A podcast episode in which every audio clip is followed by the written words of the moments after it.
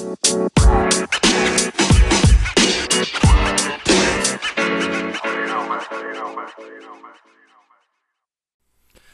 right, welcome everybody to episode number 10 of the Flannel Panel Conjugate podcast. I'm your host, Jim Surratt.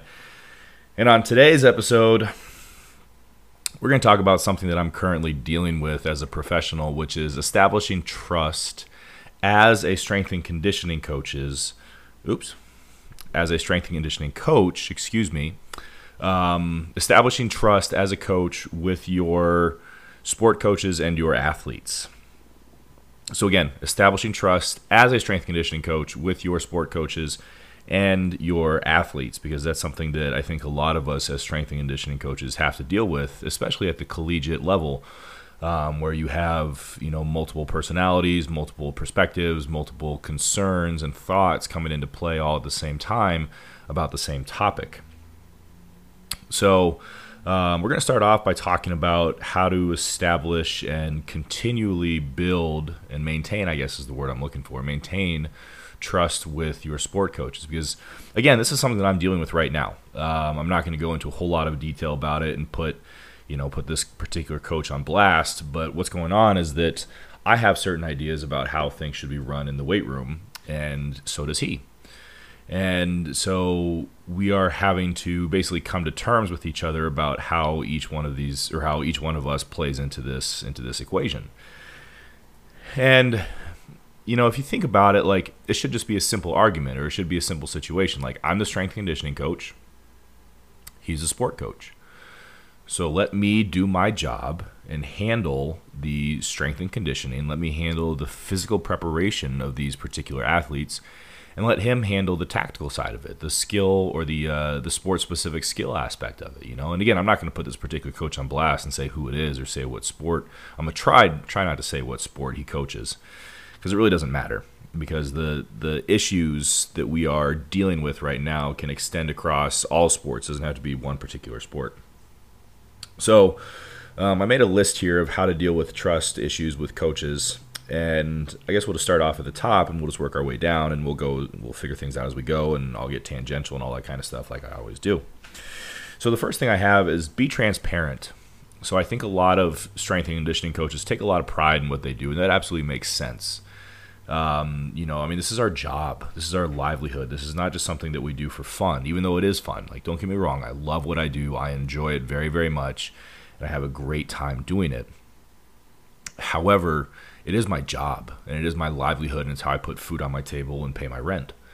Um, so I think a lot of us as strength conditioning coaches, we kind of get to the point where we're a little opaque um, and we're a little closed off as far as what we do. You know, we take a lot of pride in it and we think that we should just be allowed to do what we want to do without any sort of input or, um, I guess, conflict, confounding issues or confounding factors from sport coaches. And you know, on one hand, that makes sense. Um, again, we are the experts. You know, we are hired on to do a particular job, just as a sport coach is hired on to coach a specific sport. We are hired on to do the strength and conditioning. But what I'm getting at with all of this is that we need to be transparent. Okay, so it's really easy to under communicate, and that's something that I'm guilty of because I just feel very comfortable staying in my own bubble and taking care of the things that I know how to take care of. You know, like why do I need to step outside of that bubble and why do I need to overshare what I'm doing with these coaches when we're continuing to see results with their athletes? But that's not how it goes. I mean, in a perfect world, yes, a sport coach would just trust you and say, you know what, you have carte blanche to do what you want to do. You're the expert. You take care of the kids the way that you feel they need to be taken care of, and we'll take care of the tactical side of it. However, Again, in the real world, that's not how it ever happens. So it's important to be as transparent as possible. You know, say, hey, coach, this is what we're doing. This is the program that I run. This is the system that I run. This is how we run. This is how we train.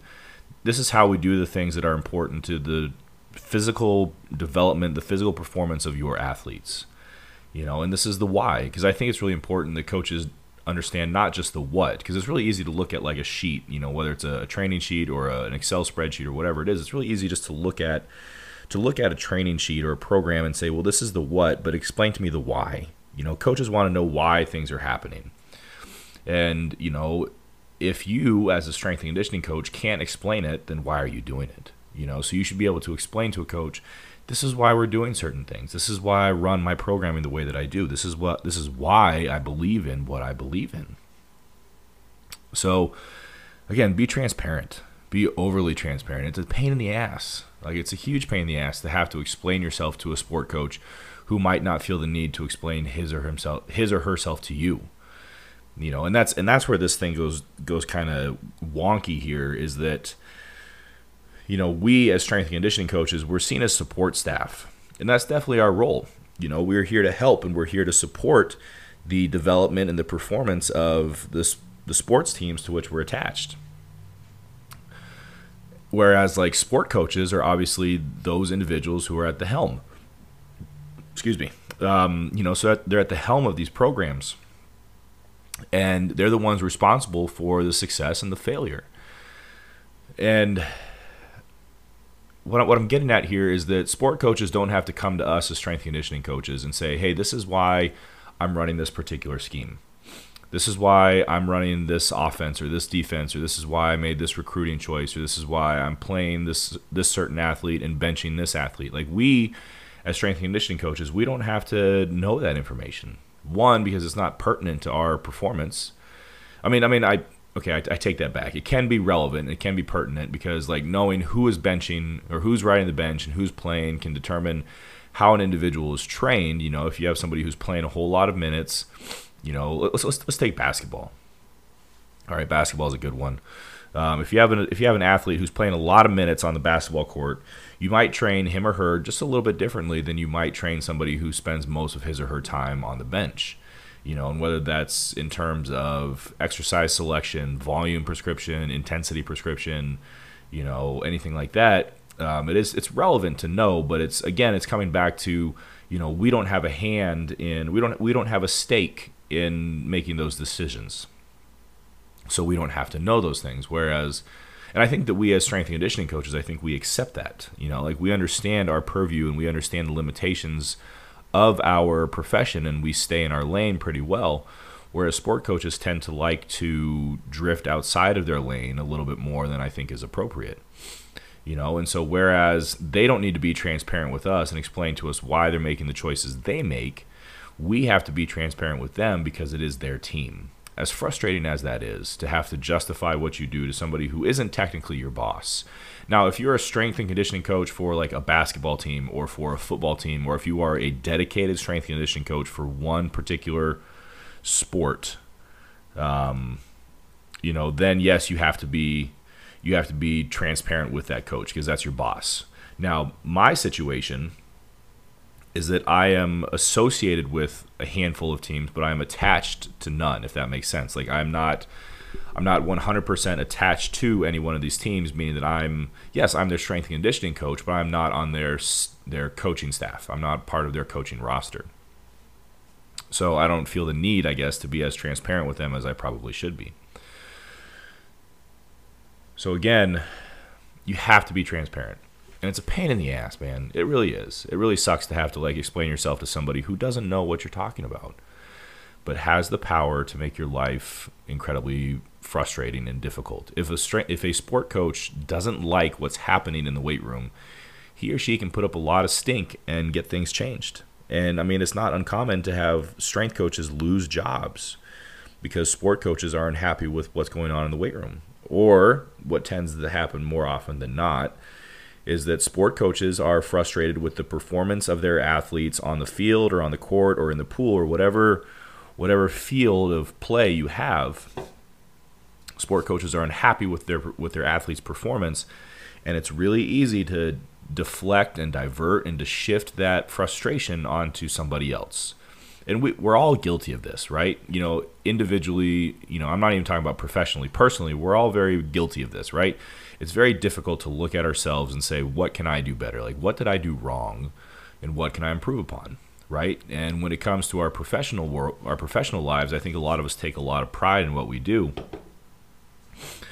And so, as a sport coach, it's really easy to say, well, you know, I believe in the system that we're running, whether it's this particular offense or defense, or it's this scheme, or it's this, you know, personnel choice, whatever it is, you know. So I believe in that. So I'm not going to look at that. I'm not going to blame that. I'm going to blame the strength conditioning program, or I'm going to blame the athletic training program, or I'm going to blame our nutrition program, you know, or I'm going to blame something else. Like I'm going to find something or someone to blame that isn't myself. So I'm getting tangential here, and I'm going to try to come back on track. Um, but yeah, just be transparent. Like that's how you. That's step one in building trust because I think that a lot of sport coaches have this idea of what strength and conditioning is or what strength and conditioning coaches are.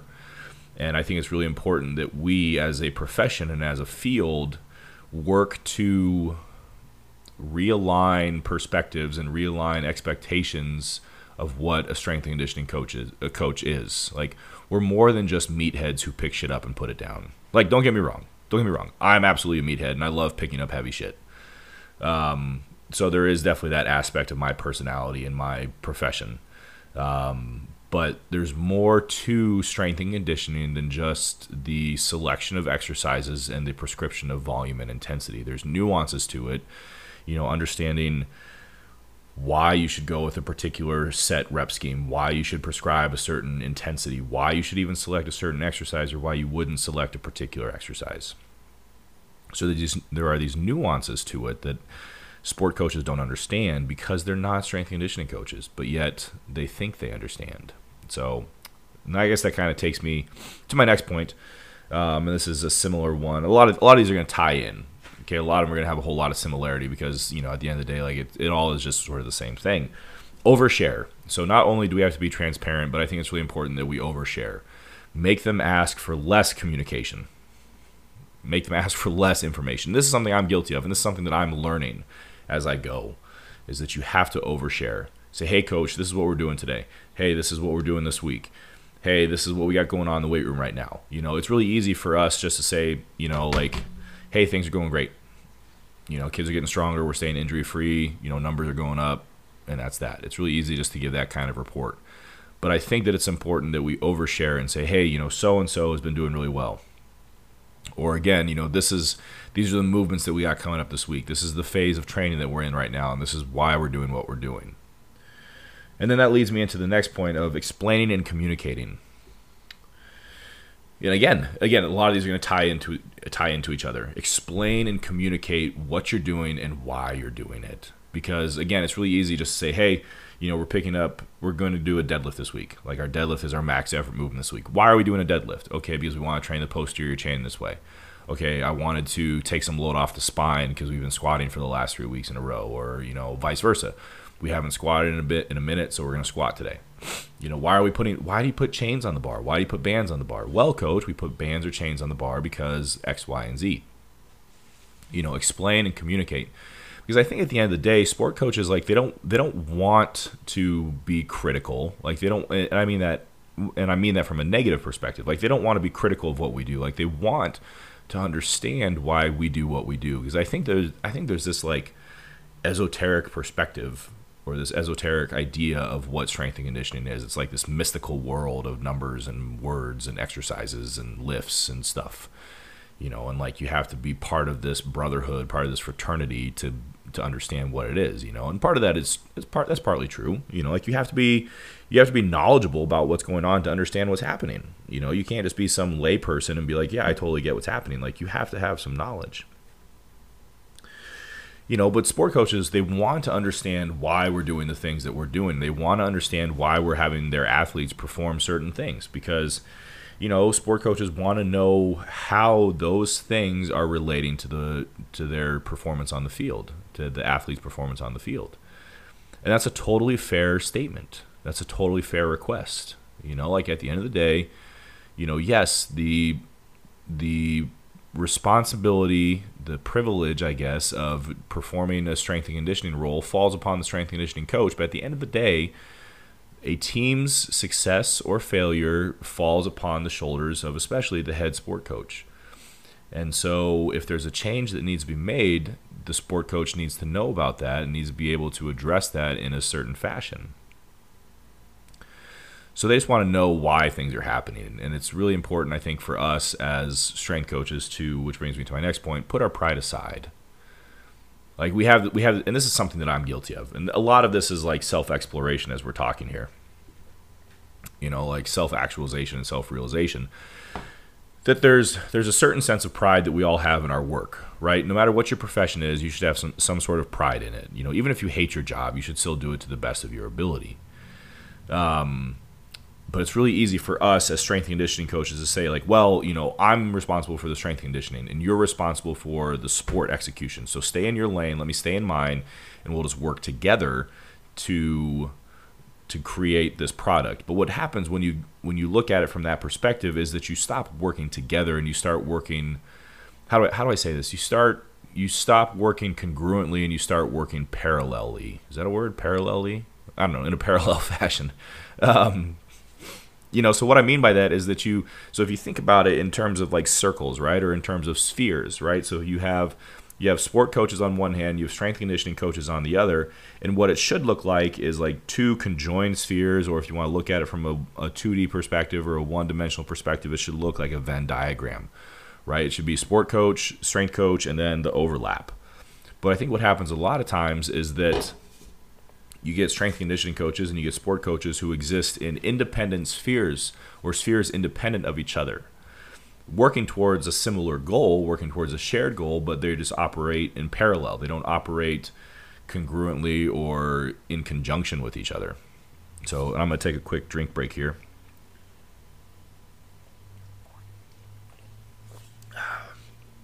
And i think that's because because we as strength conditioning coaches have a certain sense of pride. Like we want to be able to operate independently of these sport coaches and say, I'm the expert in my field.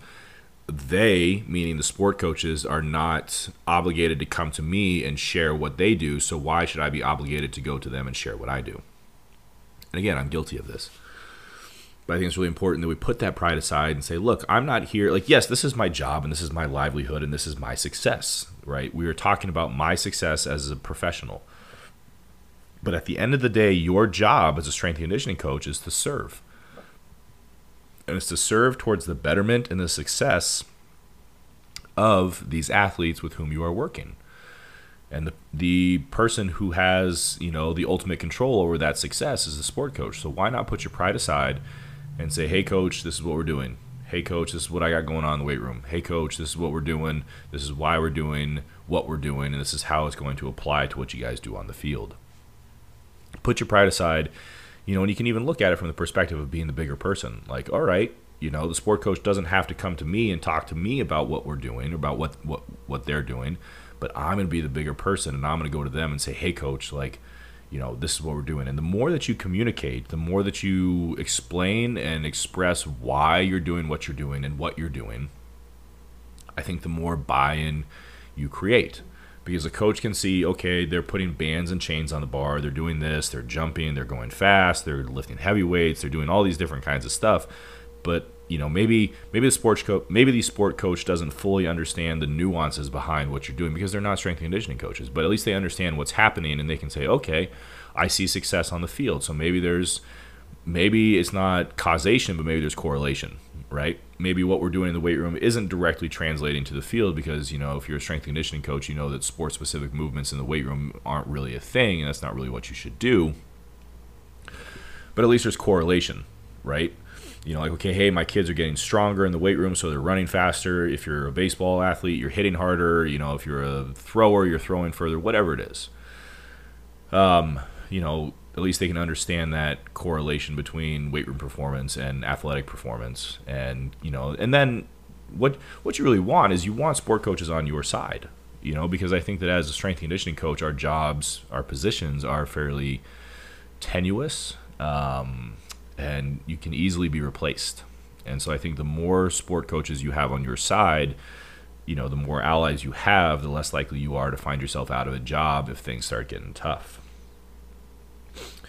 and again, like I said, a lot of this is tying into each other, tying into itself. And so I know I'm repeating myself, but I think it's important that we recognize our roles, our role as educators.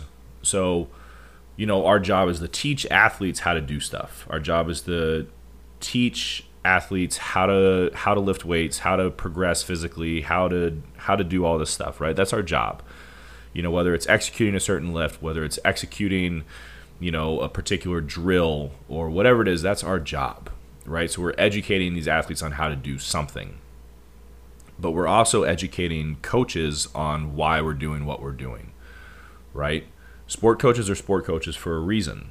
Strength coaches are strength coaches for a reason. And like, yes, there is some crossover. Typically in football, like you'll get position coaches who are strength coaches or strength coaches who are position coaches you know, and that typically falls like at the lower levels, you know, at the D3, the NAIA, sometimes at the D2, but you don't really see it at the D1 level where you get like, you know, sport coaches or position coaches who operate as strength coaches. Um, you know, so I think it's important that we as experts educate those who are not experts on why things are happening the way that they are happening. Again, if only from a selfish perspective of protecting ourselves. Like the more that the more that a sport coach knows about why we're doing what we're doing, the less likely he or she is going to be to be critical of what we do in a negative fashion. And like I am all for I'm 100% in support of positive criticism. Right? Positive feedback, critical feedback. Like tell me tell me how I can make your athletes better. Tell me how your athletes are performing or not performing, and let me know what I need to work on or what I need to do to help bring that up. How can I elevate your athletes to the next level? I have no problem with that. I don't even mind like negative criticism, right? Because criticism in any form, you know, just shows you that you're not doing your job to the best of your ability and there's room for improvement. You know, but but what I mean is that the more that we can educate a sport coach on why things are happening the way that they are, the less likely that sport coach is going to be to be just outright negative, outright negatively critical or critically negative, however you want to phrase it, of what's happening. Because I think what happens a lot of times is that sport coaches come, like especially when you get a new a new coach. Like let's say a coach starts a career or starts a position at a new university, and he or she has come from a certain type of program, has worked with strength coaches in the past, like they've done certain things with their athletes. And so so what happens is these sport coaches as they move along, and the same thing happens with strength coaches and athletes as they transfer and as they move from school to school, but like these sport coaches come from they come from a program, they come from a certain place. And they were part of a certain system there. And so they bring aspects and components of that system. They bring facets of that system with them as they progress. And what happens is as they go, they start developing their philosophy, like picking up different pieces of, of systems and programs as they go. But what happens a lot of times, I think, is that you know, like if you get if you get a sport coach who transfers in, who comes in and starts a new position at a new university, like a lot of times all they know is what they did at the last school, and if they had success, then they buy into that program, right? If there was a sport coach or a sport program that saw success at a certain university and then the sport coach leaves and comes to a different university, he or she is probably going to want to do in the weight room what was done at that previous university because it created success, or at least it was correlated with success. Now, again, it's causation versus correlation. You know, did what did what was happening in the weight room directly cause success? Maybe, maybe not.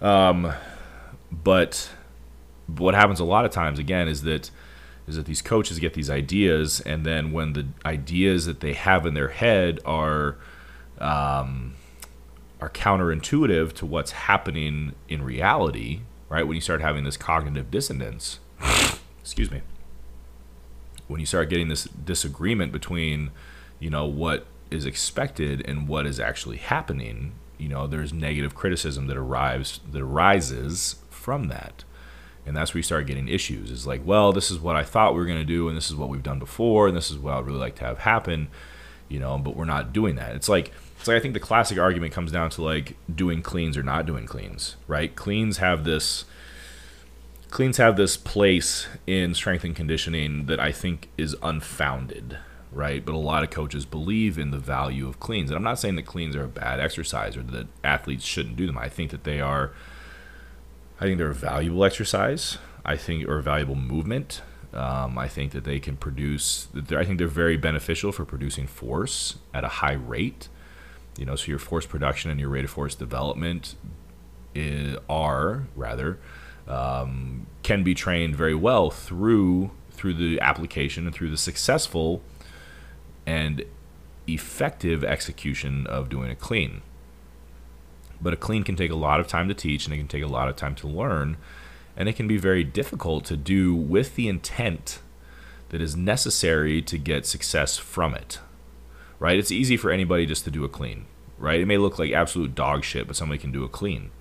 But are is that person getting what we want out of that movement? So again, what I'm coming what I'm coming back to is that there's this this dissonance between well, I think cleans are a really valuable exercise as a sport coach, but then the strength coach doesn't believe in them. And that's the system that we're in, right? We run a conjugate program. And not that you can't run conjugate with Olympic movements, and I've talked about that before, kind of.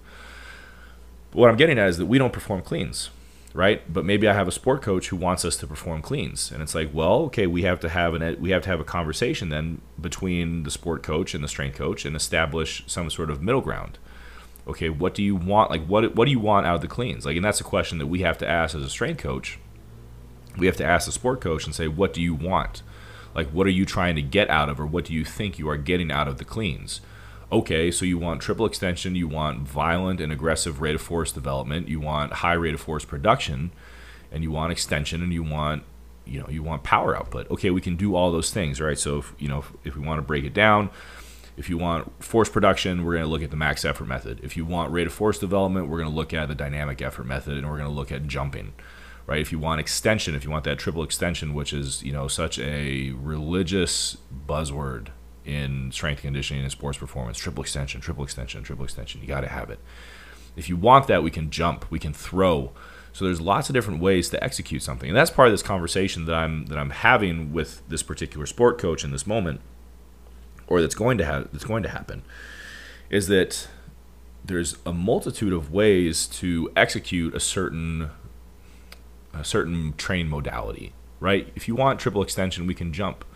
If you want force production, we can squat, we can deadlift.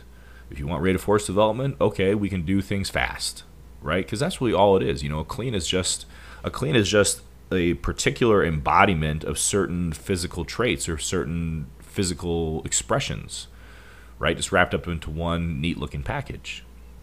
You know, but it doesn't mean that that's the only way to get those things done.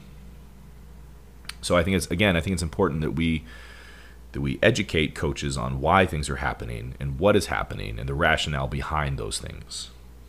And I think it's really important that we that we as strength conditioning coaches expect to be challenged. Right? I think we we get in this situation where we exist in our little box you know, we exist within the confines of our weight room. And we're so used to having like the ultimate authority within the context of that weight room, even though even though we ultimately have to report to somebody, you know, whether if you're so like in my situation, I'm the assistant strength coach, I have to report to my director. And then I also have to report to the sports administrator who oversees our department. And then I ultimately have to report to the head athletic director. So there's people to whom I have to report and I still have to report to the sport coaches. Like I'm not, I'm not uh, subservient to the sport coaches. I'm not on their roster. I'm not on their staff. So my success, my job security is not dependent upon you know their evaluation of my performance necessarily. Like they cannot fire me. They can put some. They could you know, whisper words into the ears of the sports administrators and say, well, we don't like what Jim is doing. Maybe we should go a different direction. But what I'm getting at is that I think it's important that we recognize that it's okay to be challenged because if because people are going to have different ideas and we have to expect to be challenged. And that's just part of being human and part of being a professional is saying like here's the system that I believe in. Here's the foundational aspects. Here are the foundational tenets of my system and my methodology and my modalities and it's okay if you have different ideas. And again like like i expressed earlier i think what needs to have what needs to happen is that we need to exist that we as strength coaches need to exist in conjunction with sport coaches. We cannot exist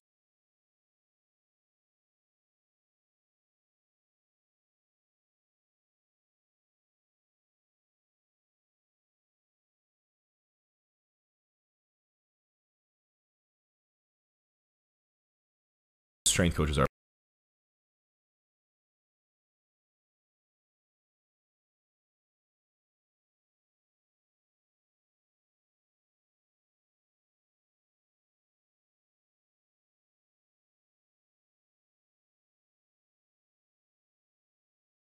Expect or are prepared to be thrown under the bus and say, well, you know, our strength conditioning program isn't what it should be. We're not where we are. The kids aren't strong enough. They're not fast enough. We're not doing the right stuff in the weight room. You know, but I also think we need to be as prepared as possible so that when we have to have these conversations with coaches, we can walk in and we can sit down and we can interact with them as professionals. Because, you know, I don't know who I don't know who talked about it. It might have been Matt Rhodes or it might have been Nate Harvey or you know there's there's probably other strength coaches that have talked about it, but I think a lot of times you know strength coaches aren't taken seriously because of our profession, just the outright nature of our profession. Like we, you know, I, I wear PJs to work every day. You know, I wear a short and t- I wear a shirt and shorts to work every day. You know, whereas like a sports administrator has to get dressed up. You know, sport coaches sometimes, you know, depending on their role, you know, some of them are, you know, dressed down, some are dressed up. But I think a lot of times strength conditioning coaches aren't taken seriously because of the nature of our profession. Then we need to, we need to be prepared to to combat with that, you know, and say like, look, like I'm a professional. You know, the way that I look, the way that I dress, the way that I act and interact with the student athletes is going to be a little bit different based on the nature of our profession, but that doesn't make me any less professional. You know, so the more that you can be prepared as a coach and the more that you can be prepared as a professional, I think the more likely you are to be taken seriously, you know, when it comes time to have these types of conversations. So, so yeah, um, so again, be transparent, overshare, explain, communicate, and I think it's really again. I think again, it's really important that we put our pride aside. You know, take pride in your work, but be willing to be humble and be willing to be humbled. You know, like sport coaches aren't sport coaches aren't dumb. You know, they got to their they got to that position for a reason. Like there's a reason that they exist. There's a reason that they have those jobs. Just like there's a reason that we have our jobs. You know, we we earned those positions. We earned that title you know and just because they're not a strength and conditioning coach doesn't mean that they don't have valid ideas and again it just comes down to being able to operate in conjunction and in coordination as opposed to operating in parallel with each other and again recognize your role as an educator expect to be challenged and prepare to be challenged and in, in all aspects in all facets of you know your professional existence and your professionalism just be prepared you know be overly prepared for everything you know and that doesn't mean you have to be paranoid about stuff, but you know, you got to be prepared. So so that's how to build trust in my opinion, how to build and maintain trust with coaches. And then on the other hand, how do you do that with athletes, right? How do you build trust? How do you build a rapport and how do you maintain that trust and that rapport with athletes? Well, a lot of it's the same, right? You know, I think that there's this I think some athletes, not all, but I think some athletes have this idea that like we as strength coaches are just there to tell them what to do. Like, hey, go lift this. We're gonna do X amount of sets for X amount of reps, or X amount of reps for X amount of sets, however you want to put it. You know, you're gonna lift this weight for this many times. You're gonna do this exercise, these exercises in this order, right? And there's like this, and this was something that I experienced with my last position. Is that like the the strength coach whom I worked under wasn't very good at being transparent with the kids. And I think it's really important that we are transparent. Like we don't have to explain everything, right? You don't have to get down to the nitty gritty. If I mean, if you want to, great. And like I, I like doing that. I like sharing with the kids. I like it when the kids are interested in what they're doing and the reasoning behind what they're doing. You know, like it shows that they're actually paying attention that they actually care you know the kids who are the kids who just take you at face value doesn't mean that they're not interested or that they don't care or that they haven't bought into the system but those kids who can sit down or like who can stand to you and like look you in the look you in the eye and say hey jim why are we doing this you know and not from like a negative perspective like a challenging perspective you know but just from like a critical perspective you know a critical critical thinking perspective you know like why are we why why do we do this you know why do we again why do we put bands and chains on the bar why do we rotate our bars? Like why do we squ- why do we squat on some weeks and why do we deadlift on other weeks? You know, why do we do this movement over this movement? Why don't we do these? You know, why don't we do cleans? You know, I've had a few athletes ask me like, why don't we clean? You know, and so I think it's really important to be transparent with the kids and be able to tell them like not not just say because I don't like them, you know, but be able to say, well, we don't clean because you know, based on the nature of your sport, we want to protect your wrists and your elbows and your shoulders. And we believe that there are more efficient and safer and more effective ways of, you know, executing, developing, establishing the same physical traits and characteristics and, um, you know, expressions of physical performance that you get through a clean just in safer ways. Right. So we don't clean because I don't believe in the in their value. I think that there are safer ways to do it you know, and it's, it's it's as easy as that. It doesn't have to be some long, convoluted, drawn out, ten dollar word, you know, explanation. You know, because like if you start throwing out big words at people, like they're gonna get lost unless they understand those words. You know, but if you can just give like a very clear and concise, precise reasoning behind why you're doing what you're doing, your kids are gonna buy into your system more. You know, because like, because the way that I look at it is that like, yes, this is my job, right? This is my my career it's the way that I put food on my table and pay my rent. But it's also like I am responsible for the physical performance, the physical development of human bodies. Right? And these pe- these bodies, they're not just bodies, like they're people. Like they're they're humans who have thoughts and feelings and emotions and concerns and have their own ideas and their own desires and their own dreams and all this kind of stuff. And like you know, like with with my baseball guys, like you know, they're there, they are there, they are here to play baseball, but they're they're here to pursue, you know, their career as athletes.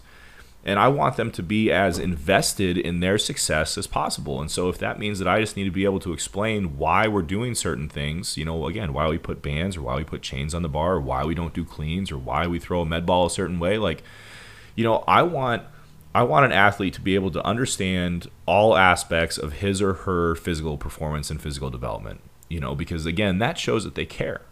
And that's professionalism. You know, like you get up to the big leagues, right? So I worked for the Pittsburgh Pirates for just a brief minute, you know, and I've talked about that before, so I won't go into that. But like you could tell, you know, you could tell that these guys were professionals because they cared, because they were invested and they asked questions. Why are we doing this? why do you have us run this? Why are we doing this in the athletic training room? Why are we doing this in sports medicine? And it's not because they're being judgmental of what's happening or they're being negative of what's happening, but they're being critical because it's their career and it's their success. So just as I'm protective of my career and my success, they're protective of theirs, right? I put food on my table by training you. You put food on your table by going out and performing on the field, right? And so I think it's really important that we as strength coaches are brutally transparent with the kids. You know, like I have no secrets. There may be things that I hold back because I don't feel that it's how do I say this? Like not that it's not necessary to explain, but that maybe it's just in in that particular moment, right? Within the context of that particular point in time, within within the context of that immediate conversation, it's not it's not necessary to explain. I have no problem if a kid wants to come into my office or like wants to have a phone call or whatever and like wants to sit down and talk about why we do the things we do. I'm more than happy to. Like I love I love strength conditioning. I love talking about it. Like fuck, I have a podcast about it, right? You know, so I love talking about it and I love sharing that with with my athletes. Like the more that they can get invested and the more that they can the more that they can understand why things are happening the way that they are happening, the more likely they are to be invested in the program. And the more invested they are in the program, that typically yields or leads to a greater degree of success, right? If you believe in something, if you're willing to put your name behind it, you're if you're willing to buy into it, you're going to see more success with it. And again, so that that leads me into my next point again about explaining and communicating. You know, so like the way that we work in our weight room is that like the kids come in, we warm up, we bring it in, we talk, right? So I explain what's going on for the day. And sometimes the explanation is very quick. Hey, we got this, this, this, and this today. We're to hit it. We're to get after it. And we're to get out, right? But we do that only because the kids know what's going on, right? If there's a situation in which we have to explain something new, we take that time and we slow it down, we break it down, and we establish understanding about what's going on, right? So I explain and I communicate and I say, hey, we're doing this because of this, right? And if we're in a certain, if we're at a certain juncture, like in our, if we're at a certain point in our season, right? So like with my swimmers, so swimmers last year, this this last year, um, how did how did this work? Like they didn't train for, they weren't in because of COVID protocols, they weren't in for a while, and so they started coming in, and we did like some circuit style training. And so I explained that to him. I said, hey, you haven't been in the weight room for a number of weeks. So we're not going to re we're not going to expose you to max effort work right away because I just don't feel that's where we need to be. Like we need to build up our work capacity.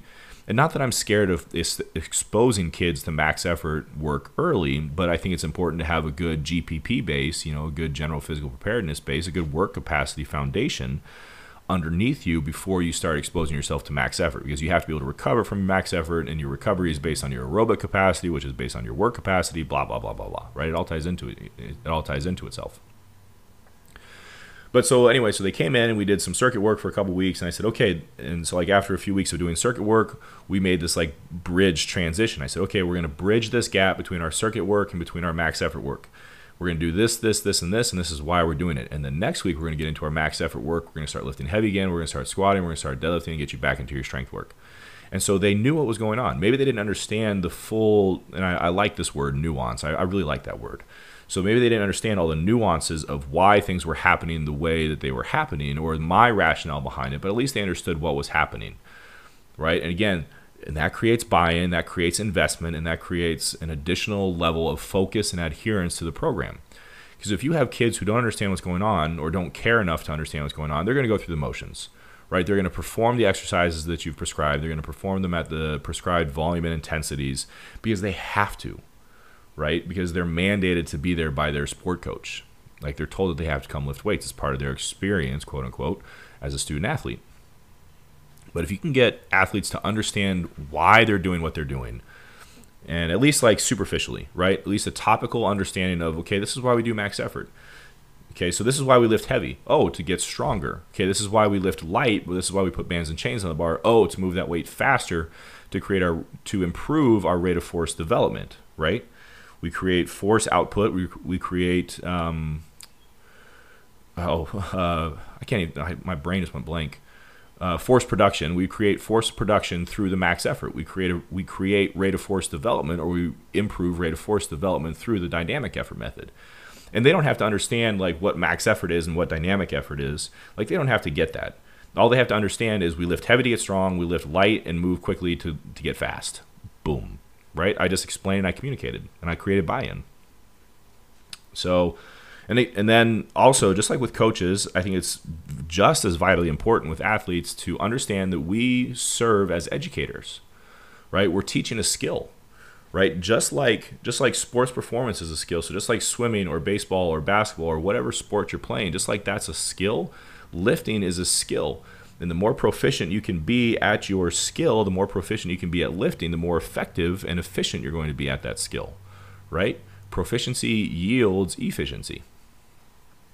So, you know, if I, I'm teaching these kids how to do something, you know, if I can teach them how to lift more proficiently, they'll lift more efficiently and they'll lift more effectively and they'll get stronger faster and we'll see more results at a greater rate.